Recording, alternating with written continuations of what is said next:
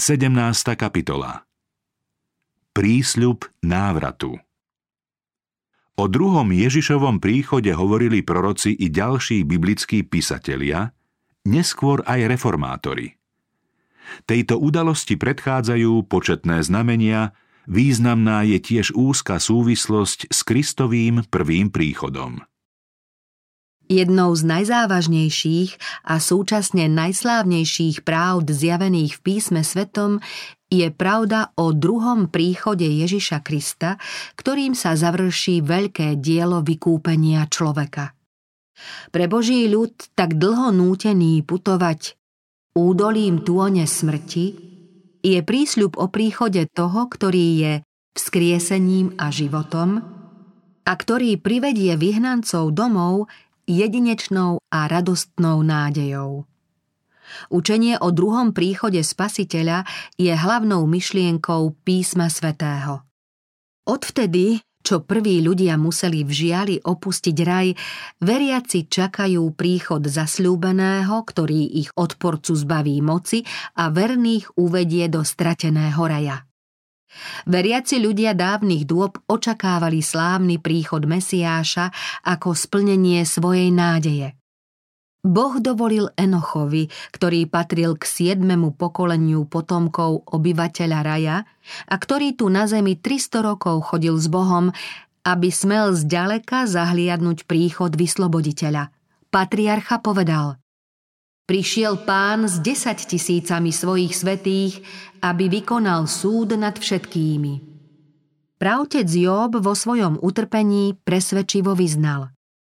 Ja viem, že môj vykupiteľ žije a nakoniec sa postaví nad mojím prachom.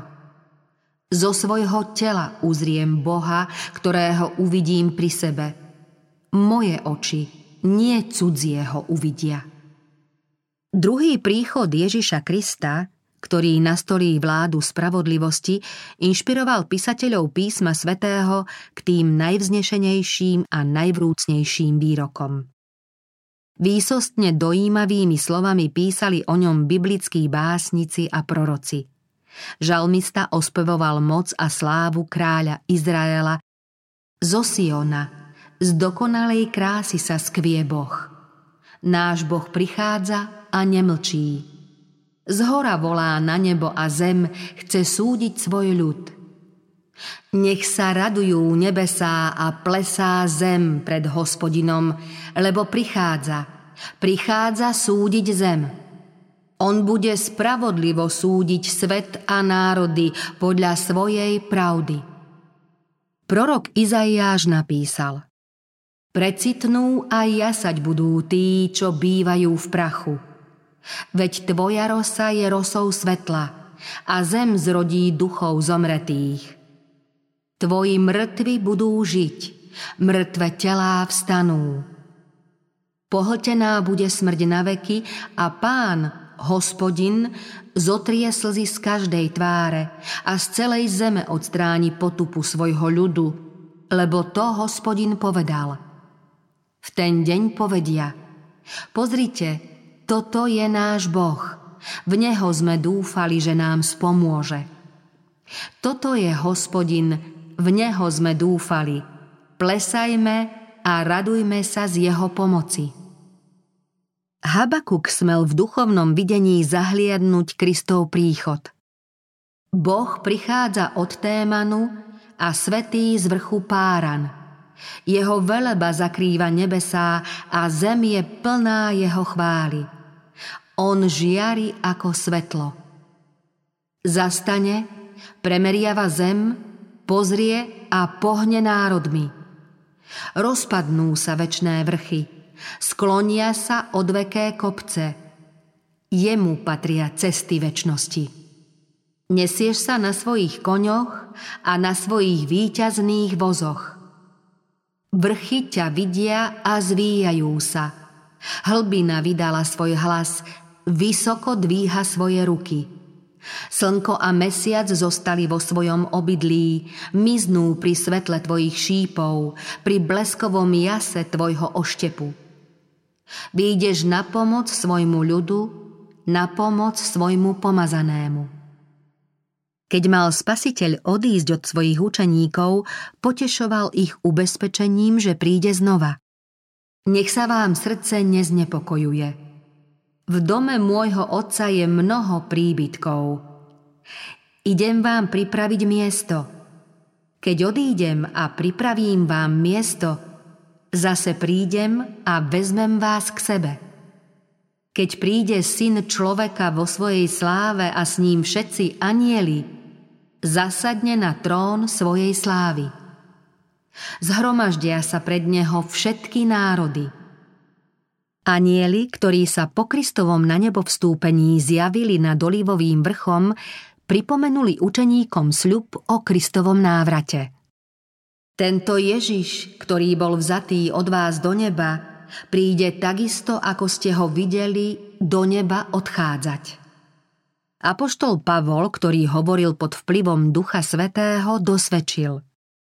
Keď zaznie povel, hlas Archaniela a Božia trúba, sám pán zostúpi z neba. Prorok na ostrove Patmos napísal Prichádza v oblakoch a uvidí ho každé oko. S príchodom Krista sa spája sláva času napravenia a obnovenia všetkého. O tom odpradávna Boh rozprával ústami svojich svetých prorokov. Vtedy sa skončí dlhotrvajúca vláda zla. Kráľovstvo sveta sa stalo kráľovstvom nášho pána a jeho pomazaného a bude kráľovať na veky vekov. Zjaví sa sláva hospodinova a každé telo to naraz uzrie, lebo ústa hospodinové prehovorili. Hospodin dá vyrásť spáse i chvále pred všetkými národmi. V ten deň hospodin mocností bude nádhernou korunou a ozdobným vencom pre zvyšok svojho ľudu – Vtedy všade zavládne dlho očakávané Mesiášovo kráľovstvo pokoja. Hospodin poteší Sion, poteší všetky jeho zrúcaniny. Jeho púšť zmení na Eden a jeho steb na záhradu hospodinovu. Dostane slávu Libanonu, nádhru Karmela a Šárona – už ťa nebudú volať opustenou, ani tvoju krajinu už nenazvú osamelou, ale pomenujú ťa moja obľúbená a tvoju krajinu vydatá. Ako sa ženích teší z nevesty, z teba sa bude tešiť tvoj Boh. Advent pána pánov bol v každej dobe nádejou jeho verných nasledovníkov. Prísľub o svojom návrate, ktorý dal spasiteľ pri lúčení na Olivovom vrchu, osvecoval budúcnosť jeho učeníkov. V srdci ich hriala radosť a horela nádej, ktorú nemohli uhasiť ani stlmiť žiadne útrapy či skúšky. V prenasledovaní bol príchod veľkého Boha a nášho spasiteľa blaženou nádejou. Keď zarmútení kresťania v Tesalonike pochovávali svojich milovaných, ktorí dúfali, že sa príchodu Ježiša Krista ešte dožijú, pripomenul im ich učiteľ Apoštol Pavol z mŕtvych vstanie, ktoré bude pri príchode Spasiteľa. Vtedy mŕtvi v Kristovi vstanú a spolu so živými budú uchvátení, aby sa stretli s pánom v oblakoch. Apoštol dodal, a tak navždy budeme s pánom, tak sa teda potešujte navzájom týmito slovami. Milovaný učeník Ježiša Krista počul prísľub Áno, prídem čoskoro. A svojou odpoveďou vyjadril to, za čo sa modlí cirkev na celej svojej púti. Amen. Príď, Pane Ježišu. Druhý príchod z pohľadu reformátorov – Hlas viery a nádeje úprimne veriacich a mučeníkov, ktorí svedčili o pravde, zaznieva postáročia zo žalárov, z hraníc a popravísk, pretože, ako napísal jeden z týchto kresťanov, boli presvedčení o tom, že Kristus vstal z mŕtvych a že teda pri Kristovom príchode aj sami vstanú z mŕtvych.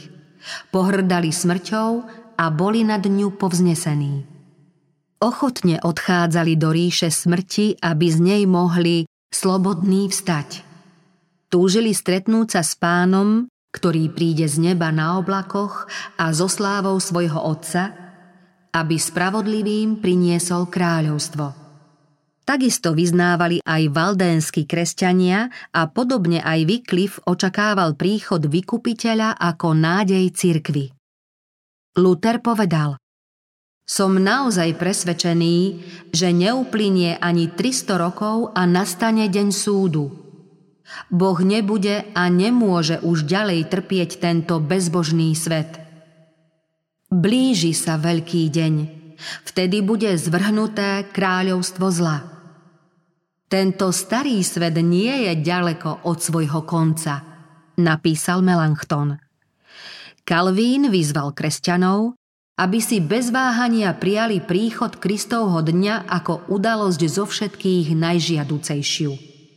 Pri inej príležitosti povedal Na tento deň bude stále myslieť veľká rodina veriacich. Musíme túžiť po Kristovi – Musíme ho hľadať a uvažovať o ňom až do úsvitu toho veľkého dňa, keď náš pán plne zjaví slávu svojho kráľovstva. Škótsky reformátor John Knox povedal Či pán Ježiš neodišiel do neba v ľudskom tele? Či sa nevráti? Viem, že sa vráti a to skoro – Ridley a Latimer, ktorí položili svoje životy za pravdu, vierou očakávali pánov príchod. Ridley napísal Svet sa nepochybne blíži k svojmu koncu, v to verím a preto aj hovorím. Volajme s pánovým služobníkom Jánom vo svojom srdci k nášmu spasiteľovi Kristovi Príď, pane Ježišu, príď. Baxter napísal – Pomyslenie na pánov príchod je pre mňa to najmilšie a najradostnejšie. Výsledkom viery a príznakom pravých veriacich je očakávať Kristov príchod a radovať sa z tejto blaženej nádeje. Ak je smrť posledným nepriateľom, ktorý má byť pri zmrtvých vstaní zničený, potom pri tomto konečnom víťazstve pochopíme, ako vrúcne mali veriaci túžiť a modliť sa za druhý príchod Ježiša Krista. To je ten deň, po ktorom majú všetci veriaci túžiť. Majú dúfať a čakať naň ako na dokončenie svojho vykúpenia a splnenia všetkých prianí a túžob.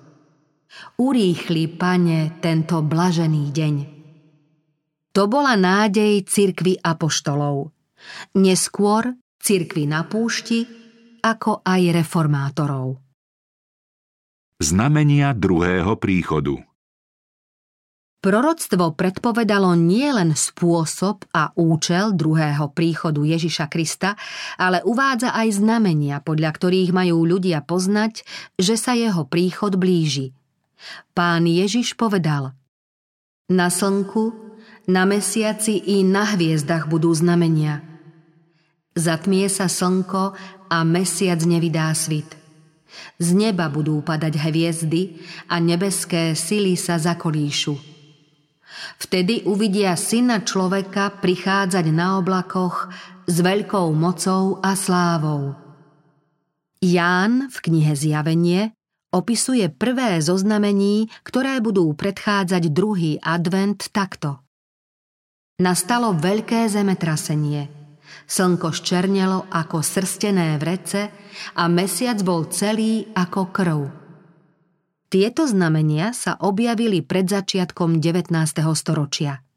V roku 1755 sa toto proroctvo prejavilo najstrašnejším z dovtedy známych zemetrasení. Všeobecne sa o ňom hovorí ako o Lisabonskom zemetrasení, aj keď zasiahlo veľkú časť Európy, Afriky i Ameriky. Otrasy boli zaznamenané aj v Grónsku na súostroví Antily, na ostrove Madeira, v Nórsku, vo Švédsku, v Anglicku a Írsku. Zemetrasenie zasiahlo územie najmenej 10 miliónov štvorcových kilometrov. V Afrike sa toto zemetrasenie prejavilo rovnako silne ako v Európe. Zničená bola veľká časť Alžírska. Nedaleko hraníc s Marokom zmizla celá dedina s takmer desiatimi tisícami obyvateľov. Obrovská prílivová vlna zasiahla pobrežie Španielska a Afriky, zaplavila mestá a spôsobila veľkú pohromu. Najstrašnejšie sa táto katastrofa prejavila v Španielsku a Portugalsku. Mesto Cádiz zaliala prílivová vlna vysoká takmer 20 metrov. Triasli sa vrchy, niektoré z najvyšších končiarov Portugalska roztvorili svoje hrdlá – podivuhodným spôsobom popraskali, rozpadali sa na obrovské skalné masívy a rútili sa do údolí. Očití svetkovia tvrdili, že z niektorých vrchov šľahali plamene. V Lisabone sa z hlbín zeme ozvalo silné podzemné dunenie, po ktorom prudký otras spustošil veľkú časť mesta – priebehu šiestich minút zahynulo asi 60 tisíc ľudí. More najprv ustúpilo a obnažilo široký pruh piesočnatého pobrežia. O chvíľu sa však vrátilo. Jeho vlna vystúpila do viac ako 15-metrovej výšky nad obvyklú úroveň hladiny. Medzi mimoriadne udalosti, ku ktorým v Lisabone pri tejto katastrofe došlo, patrí aj zmiznutie novej, obrovskými nákladmi vybudovanej mramorovej hrádze. K tejto hrádzi sa zbehol obrovský zástup ľudí v nádeji, že tam nájdu bezpečný úkryt pred zrúcaninami domov. Prístavná hrádza sa však náhle prepadla do mora aj s tými, čo boli na nej. Ani jediné mŕtve telo nevyplávalo na hladinu. Následkom zemetrasenia sa zrútili všetky kostoly a kláštory, väčšina veľkých verejných budov a viac ako štvrtina obytných domov. Asi dve hodiny po zemetrasení vypukli v rôznych častiach mesta požiare a takmer tri dni zúrili tak prudko, že mesto úplne zničili. Zemetrasenie sa začalo vo sviatok, keď bolo v kostoloch a kláštoroch plno ľudí, takže len málo kto sa zachránil. Hrôzu, ktorá ovládla ľudí, nemožno opísať. Na plač nebolo slz. Tí, čo prežili, pobehovali sem i ta ako zmyslov zbavení, byli sa do tváre i prs a volali Zľutovanie, to je koniec sveta. Matky zabúdali na svoje deti a utiekali sa pod obrazy alebo sochy ukrižovaného. Mnohí utekali do kostolov, aby tam našli ochranu. Márne však vystavovali ukrižovaného, nadarmo objímali oltáre. Zrúcaniny kostolov pochovali spolu obrazy, sochy, kňazov i veriacich. Odhaduje sa, že onoho osudného dňa zahynulo celkom 90 tisíc ľudí. O 25 rokov neskôr sa ukázalo ďalšie znamenie, o ktorom sa proroctvo zmienuje zatmenie slnka a mesiaca. Zvláštne bolo to, že proroctvo presne predpovedalo čas jeho naplnenia. Keď sa spasiteľ zhováral so svojimi učeníkmi na Olivovom vrchu, opísal dlhé obdobie skúšok cirkvy 1260 rokov pápežského prenasledovania – to však malo byť podľa Kristovho prísľubu skrátené. Potom sa zmienil o niekoľkých javoch, ktoré budú predchádzať jeho príchod. Naznačil aj čas, kedy sa ukáže prvé z nich. Povedal, v tých dňoch, po onom súžení, zatmie sa slnko a mesiac nevydá svit. Obdobie 1260 prorockých dní, teda rokov, sa skončilo roku 1798. O štvrťstoročie skôr prestalo takmer akékoľvek prenasledovanie. Po skončení prenasledovania sa malo podľa Ježišových slov objaviť zatmenie slnka. Dňa 19. mája 1780 sa toto proroctvo splnilo. Temný deň 19. mája 1780 je, ak nie ojedinelý, potom určite najtajúplnejší úkaz svojho druhu. Bolo to celkom nepredvídané a najzáhadnejšie zatmenie v Novom Anglicku. Očitý svedok, ktorý žil v štáte Massachusetts, opísal túto udalosť takto. Ráno vyšlo jasné slnko, čo skoro sa však skrýlo za oblak. Mraky potemneli a z čiernych hrozivých oblakov začali čoskoro šľahať blesky. Ozývalo sa hromobitie a spustil sa slabý dážď. Asi o 9. hodine ráno sa mraky vyjasnili a sfarbili sa do žltočervena. V tomto podivnom, nepozemskom svetle, ako by zem, skaly, stromy, budovy, voda i ľudia zmenili svoju podobu. Po niekoľkých minútach sa po celej oblohe, až na úzky prúžok na obzore, rozprestrel ťažký čierny mrak a nastala taká tma, ako je obvykle v lete o 9. hodine večer. Ľudí sa postupne zmocňoval strach, úzkosť a posvetná bázeň. Ženy stáli vo dverách a rozhliadali sa po stemnenej krajine.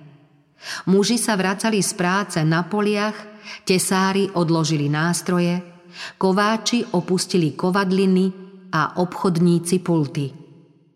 V školách prerušili vyučovanie a ustrašené deti sa porozbiehali domov.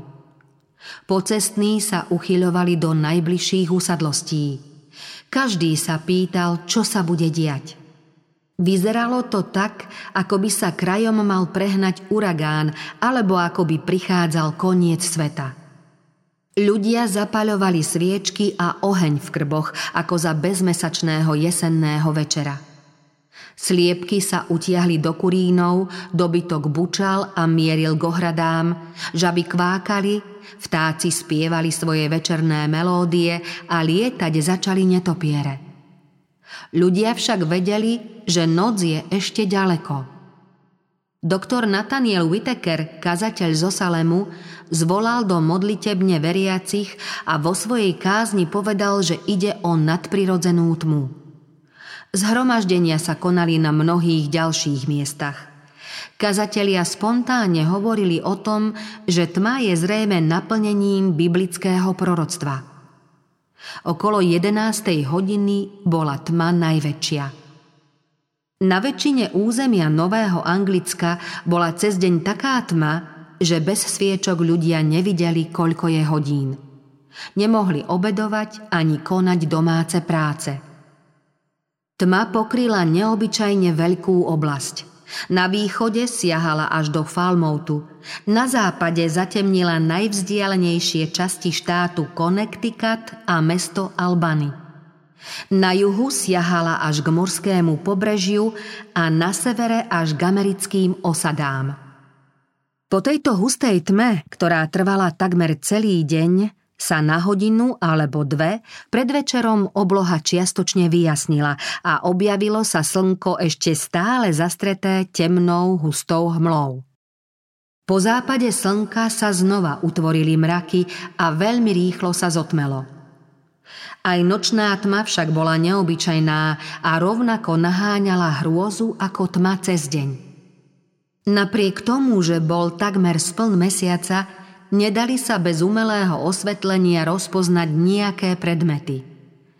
Zdalo sa, že ani svetlo zo susedných domov či vzdialenejších miest nemôže presvietiť hustú temnotu, ako by to bola egyptská tma. Istý očitý svedok povedal – Napadlo mi, že tma by už nemohla byť hustejšia, ani keby všetky svetelné telesá vo vesmíre zahalil nepreniknutelný závoj, alebo keby prestali úplne existovať. Hoci o 9. hodine večer nastal spln, tma ani trochu neustúpila.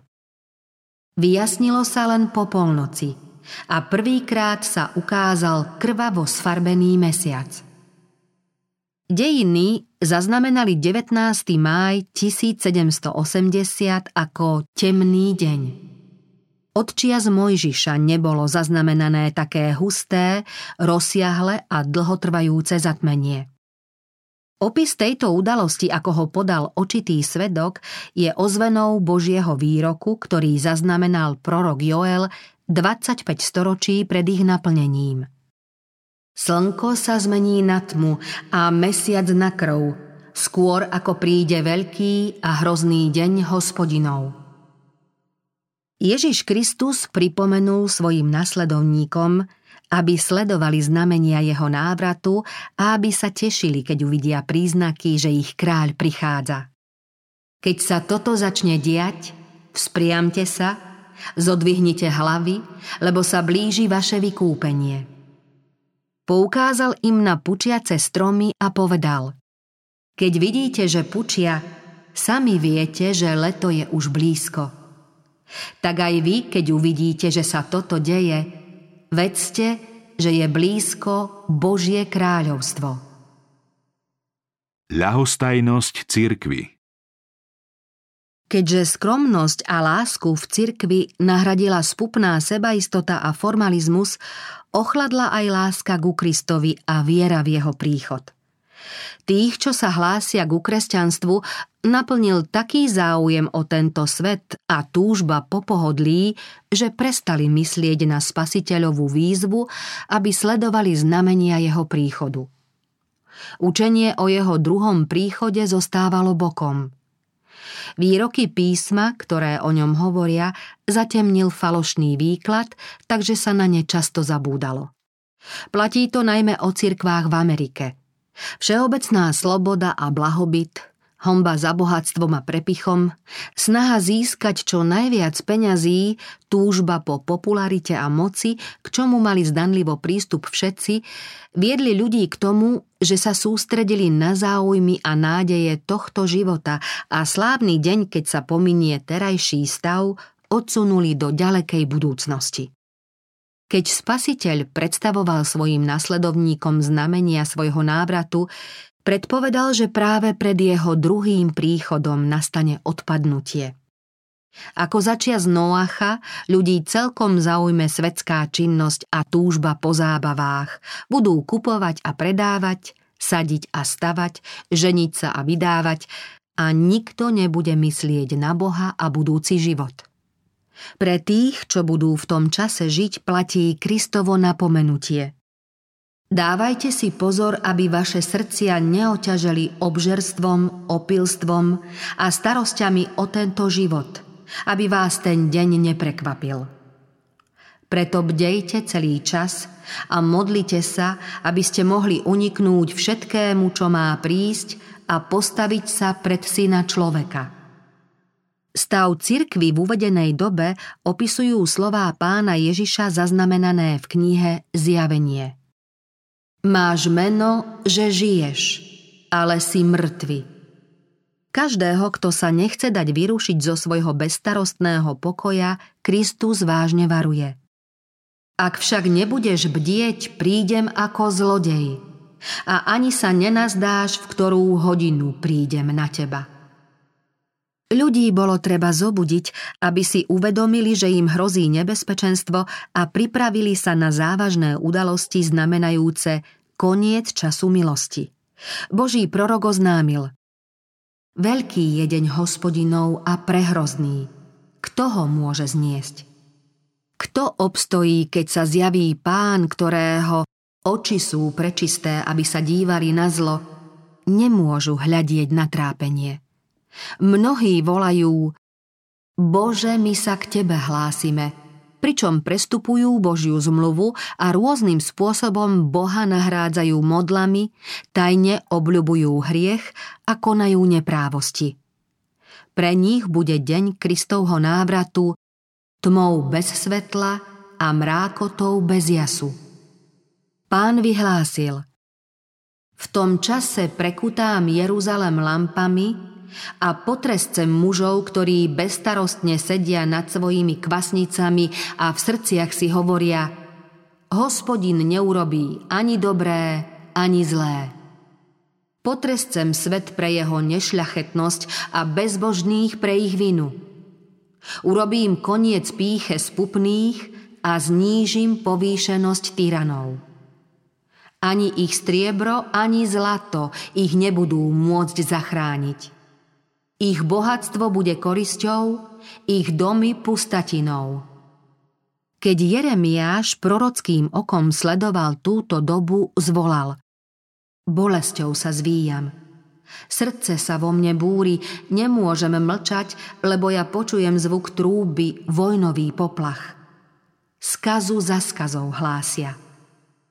Dňom prchkosti bude ten deň, dňom súženia a tiesne, dňom trosiek a pustošenia, dňom tmy a temnoty, dňom oblakov a mrákoty, dňom trúbenia a vojnového kriku. Deň hospodinov prichádza, aby obrátil zem na pustatinu a vyhubil z nej hriešnikov.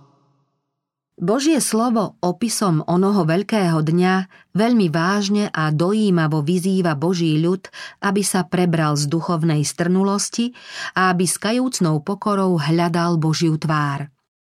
Zatrúbte na roh na Sione, na poplach kričte na mojom svetom vrchu, nech sa trasú všetci obyvatelia krajiny, lebo prichádza deň hospodinov. Áno, blízko je. Zasvedte pôst, zvolajte slávnostné zhromaždenie. Zhromaždite ľud, posvedte zbor, zvolajte starších, zhromaždite deti i dojčatá. Nech výjde ženích zo svojej izby i mladucha zo svojej komórky. Medzi predsieňou a oltárom nech plačú kňazi, služobníci hospodinovi. Vráťte sa ku mne celým srdcom, pôstom, plačom a nárekom – Roztrhnite si srdcia a nie šaty. Vráťte sa k hospodinovi svojmu Bohu, lebo je milostivý a milosrdný, zhovievavý a hojný v milosti. Aby ľudia mohli obstáť v Boží deň, musela sa uskutočniť veľká duchovná obnova. Boh videl, že mnohí z jeho vyznávačov stratili zo zreteľa väčnosť.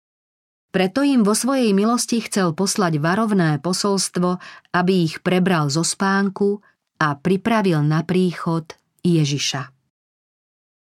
Trojanielské posolstvo Túto varovnú zväzť zaznamenáva 14. kapitola knihy Zjavenie.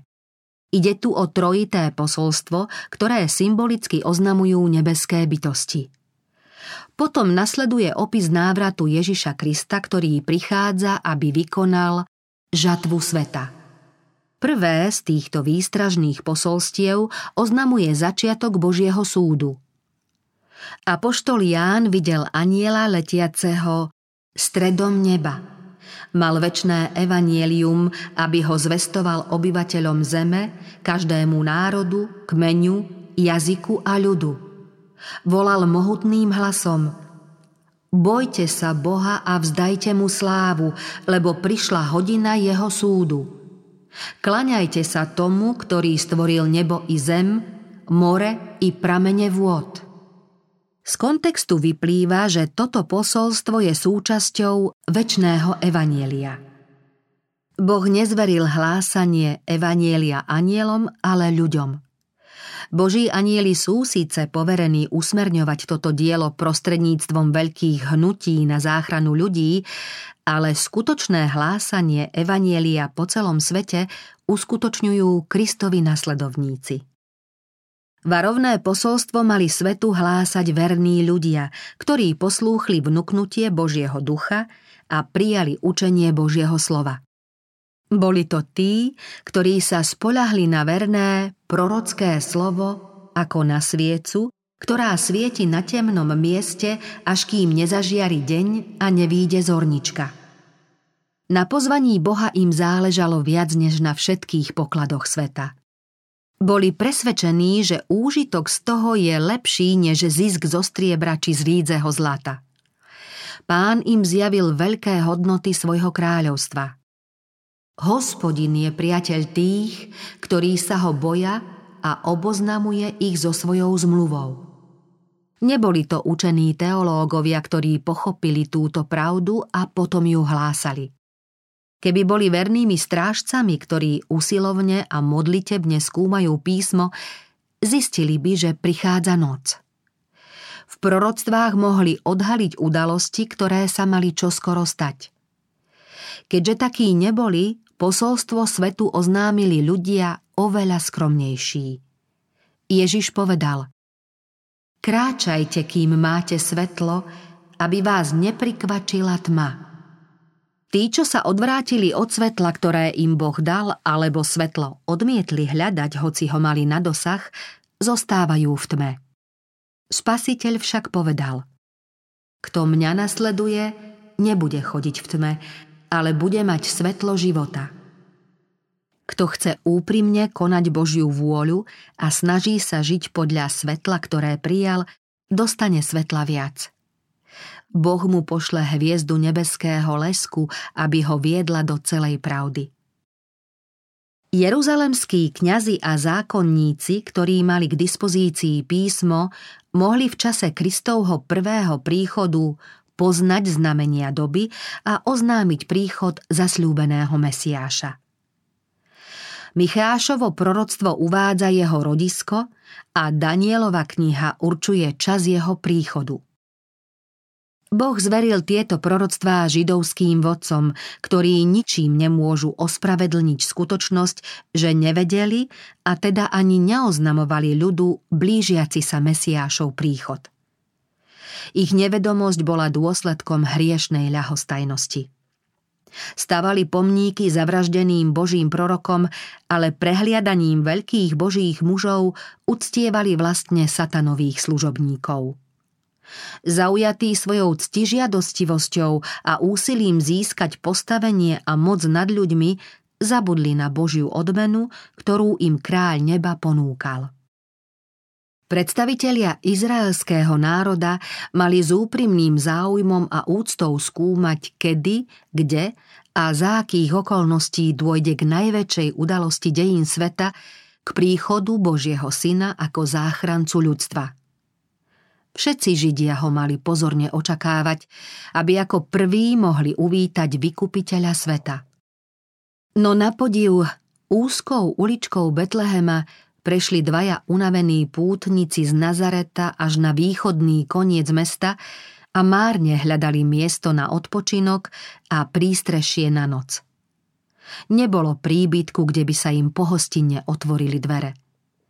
Nakoniec našli útulok v chudobnom stavisku pre dobytok.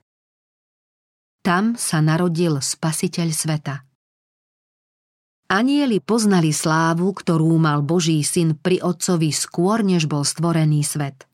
S veľkým záujmom pozorovali, ako sa Ježiš objaví na zemi a ako táto udalosť vyvolá u všetkých ľudí najväčšiu radosť. Boží služobníci, anieli, mali túto radostnú zväzť priniesť tým, ktorí boli ochotní prijať ju a radostne oznámiť ostatným obyvateľom sveta – Kristus zostúpil z neba, aby vzal na seba ľudskú prirodzenosť.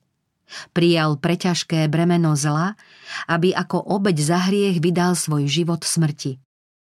Prianím Božích poslov bolo predstaviť ľuďom Božieho syna aj v jeho ponížení, no predsa len dôstojne a v sláve, aká zodpovedá jeho podstate.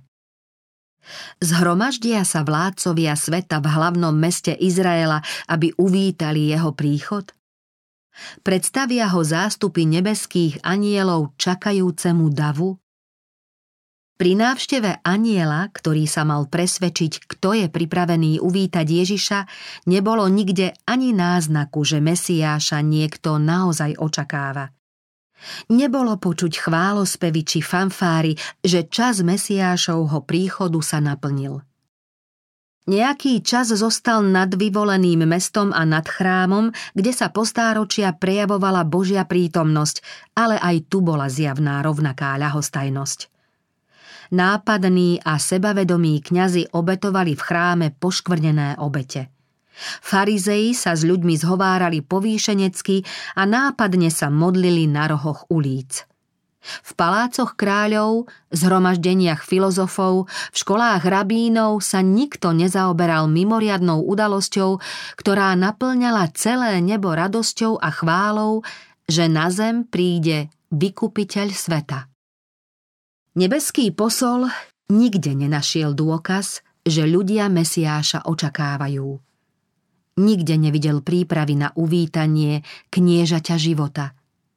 Keď sa prekvapený chcel vrátiť, našiel niekoľkých pastierov, čo v noci strážili svoje stáda. Tí často pozorovali hviezdnu oblohu, uvažovali o proroctvách, ktoré predpovedali príchod Mesiáša na zem a túžili potom, aby vykupiteľ sveta už prišiel. Tejto malej skupinke ľudí pripravených prijať nebeské posolstvo sa náhle zjavil Boží aniel a oznámil im radostnú zväzť.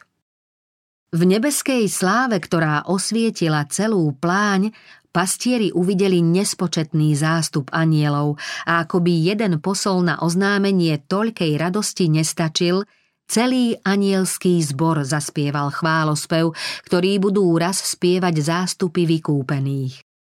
Sláva na výsostiach Bohu a na zemi pokoj ľuďom dobrej vôle. Akým poučením je tento obdivuhodný príbeh z Betlehema? Ako zahambujúco sa pri ňom javí aj naša nevera, pícha a samolúbosť. Varuje nás, aby sme trestuhodnou ľahostajnosťou neprehliadali znamenia doby a nepremeškali deň Božieho láskyplného sklonenia sa k nám. Anieli našli tých, ktorí očakávali Mesiášov príchod nielen na judských pahorkoch a nielen medzi pastiermi stát. Aj v pohanskej krajine žili tí, čo ho očakávali. Boli to mudrci, zámožní a urodzení ľudia, orientálni filozofi. Títo bádatelia prírody poznali Boha z jeho diel – z hebrejských posvetných spisov sa dozvedeli o hviezde, ktorá má výjsť z Jákoba a túžobne očakávali príchod toho, ktorý má byť nielen potešením Izraela, ale aj svetlom pre pohanov a spásou až do končín zeme. Hľadali svetlo a svetlo z Božieho trónu im osvecovalo cestu, ktorou išli. Kým jeruzalemskí kňazi a rabíni, ustanovení strážcovia a vykladači pravdy zostávali v tme, týchto cudzincov viedla nebom zoslaná hviezda na miesto, kde sa práve narodil kráľ. Kristus sa druhý raz zjaví bez hriechu na spásu tým, čo ho očakávajú. Tak ako zväzť o narodení spasiteľa, ani posolstvo o druhom príchode Ježiša Krista nebolo zverené náboženským vodcom. Tí totiž prestali udržiavať spojenie s Bohom a odmietli Božie svetlo. Preto neboli zahrnutí medzi tých, o ktorých neskôr Apoštol napísal. Vy, bratia, nežijete v tme, aby vás ten deň prekvapil ako zlodej. Veď všetci ste synovia svetla a synovia dňa. Nepatríme noci ani tme. Strážcovia na hradbách Božieho mesta mali byť prví, ktorí budú počuť zväzť o druhom príchode Spasiteľa. Prví, ktorí sa ozvú a oznámia jeho blízkosť. Prví, ktorí upozornia ľudí, aby sa pripravili na jeho advent. Boli však pohodlní, Snívali o pokoji a istote, zatiaľ čo ľud hriešne spal. Ježiš videl svoju cirkev ako neplodný figovník plný lístia, ale bezhodnotného ovocia. Honosné náboženské obrady a zvyklosti sa tu síce dodržiavali, ale chýbala skutočná pokora, pokánie a viera, skutočné predpoklady toho, aby pán mohol ich bohoslužbu prijať. Na miesto ovocia ducha možno pozorovať píchu, nádheru, bezduché obrady, sebectvo a útlak. Upadajúca cirkev zaviera oči pred znameniami doby. Boh však na ňu nezabudol a zostal verný, hoci kresťania sa od Boha vzdialili a pohrdli jeho láskou. Keďže prestali plniť podmienky, nesplnili sa na nich ani Božie zasľúbenia. To je neodvratný následok toho, že človek si neváži a nepríjima svetlo a výsady, ktoré mu Boh ponúka. Ak cirkev nebude plniť zámer, pre ktorý ju Boh ustanovil, ak nepríjme každý lúč svetla a prestane plniť zverené povinnosti, celá jej bohoslužba sa zákonite zvrhne na bezduché zachovávanie foriem, a vytratí sa z nej skutočná zbožnosť. V dejinách kresťanskej cirkvi je na to viacero príkladov. Boh vyžaduje od svojho ľudu odvahu viery a poslušnosti podľa miery zverených požehnaní a výsad. Poslušnosť vyžaduje obeď, v ktorej je aj kríž. Preto toľkí Kristovi nasledovníci odmietli prijať Božie svetlo a ako kedysi Židia nepoznali čas svojho navštívenia. Pre ich samolúbosť a neveru ich pán obišiel a svoju pravdu zjavil tým, ktorí si Božie svetlo vážili podobne ako betlehemskí pastieri a mudrci z východu.